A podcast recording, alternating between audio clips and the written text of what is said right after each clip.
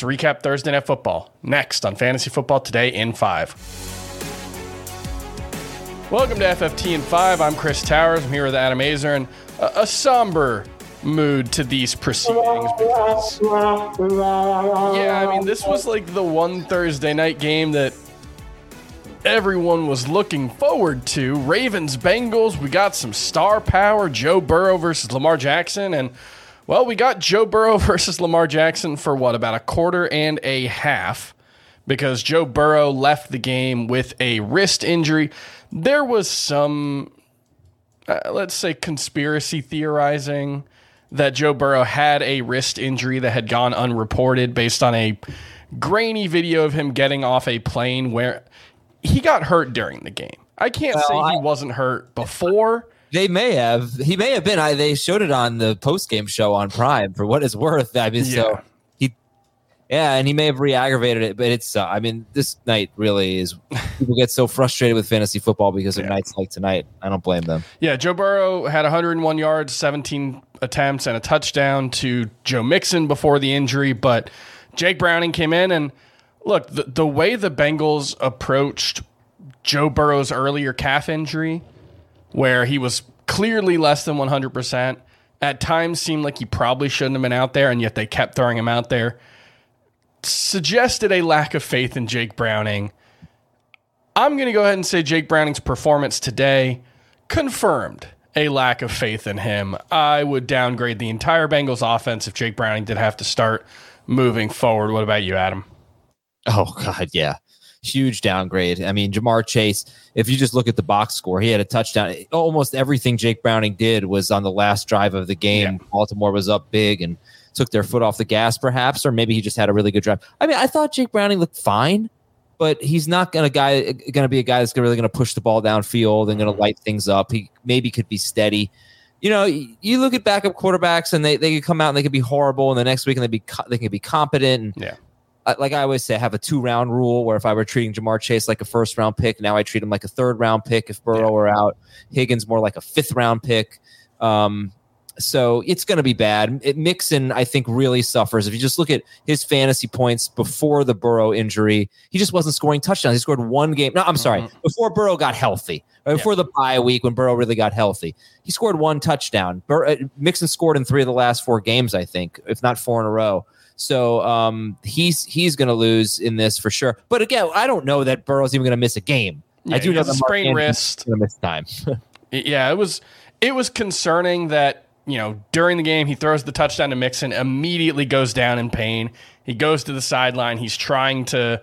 He couldn't even get the ball above his shoulder basically before he kind of crumbled in a heap. So it, it doesn't look great. But look, he's got the extra three days to get healthy before week 12. Hopefully that happens and, and this ends up being a moot point. But yeah, if Joe Burrow does have to miss time, I think Joe Mixon's in the Saquon Barkley range. I think he's probably a worse player, but I do think the Bengals offense would at least be a little more competent than the Giants. So I would expect something similar from those two guys. Low end RB2s. You're hoping for some catches for Mixon like he got in this game.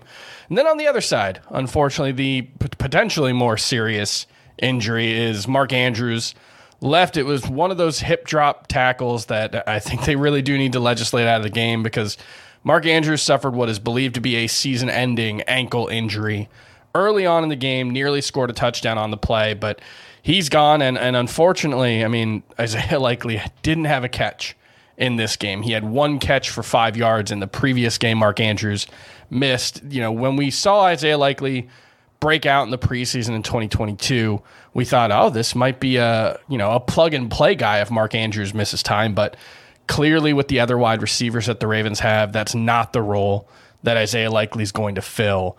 So, which tight ends would you be looking at on waivers to to replace Mark Andrews? You know, I, I guess yeah. if there is one benefit to this game being on Thursday, it does give you a couple of extra days to to potentially make those adds before Sunday's games. Yeah, unfortunately, all of the good tight ends have been gobbled up. But you could take a look maybe at Pat Freiermuth. That would be the the one that I would look at first. Yeah, Logan Thomas is seventy seven percent rostered. Um, Darren Waller is 57% rostered. I don't know if he's coming back, but you know, he, he could be back at some point. Tyler Conklin has been pretty involved from a PPR standpoint. I don't really see any diamonds in the rough out there. I don't see anyone. I mean, I don't know what Greg Dulcich's status is, uh, but that that feels like a like a you know like a long shot anyway. Yeah. In fact, I would even maybe consider gambling on Isaiah Likely if you. Yeah. I know I, it's not a big endorsement. I'm sorry. But he did have a, I think it was an eight catch, 103 yard game in week 18 last year. So Right. he has shown some upside when Andrews has been out. It's just, he's not going to be, it's not going to be like, okay, Andrews is out. We just replace him with likely. That's not how this offense is operated. I would say Freiermuth is the guy, 47% rostered. He's expected to come back from IR.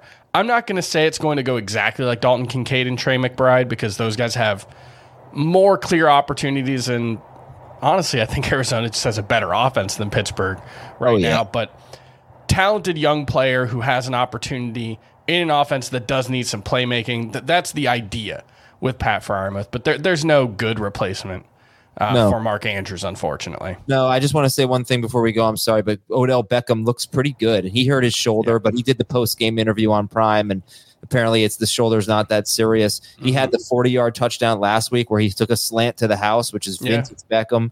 He looks better. You know, he he got behind a defensive back uh, in this game, and and any, anyway, he just I'll stop rambling. He is a big time waiver wire priority for me, and I think he can help Lamar Jackson, who's been pretty bad without Mark Andrews. Mhm. I- I think it's a different situation this time. I actually think you know Jackson can survive. He'll have his ups and downs, but And- he's better equipped this time around. Worth mentioning, Jackson did briefly leave this game with an ankle injury. He played through it, ran, rushed for 54 yards on nine carries. There were some times where it seemed to be limiting him, but overall he played okay. Before we go, I do want to talk about Keaton Mitchell, who uh, he was ranked, you know, close to the top 30 for uh, Dave, Jamey, and Heath this week. Only eight carries for 33 yards. He did play roughly even snaps with Gus Edwards and Justice Hill. I haven't seen the final number, but he was out there quite a bit. I think maybe it was premature to view him as a starting option, but still optimistic about him moving forward. Keaton Mitchell, not really. I mean, I think he's a must roster player. Mm-hmm. I think he doesn't. He has a chance to take over a little bit, but Gus Edwards has been so damn good near the goal line, Yeah. and Mitchell doesn't catch any passes. So I'm not that optimistic, but I do think I could see myself being wrong that he could Yeah. have a second half surge that you have to roster Keaton Mitchell. I wouldn't drop him, but if he's a sit for until further notice. All right, that's going to do it for FFT and 5. We'll see you tomorrow.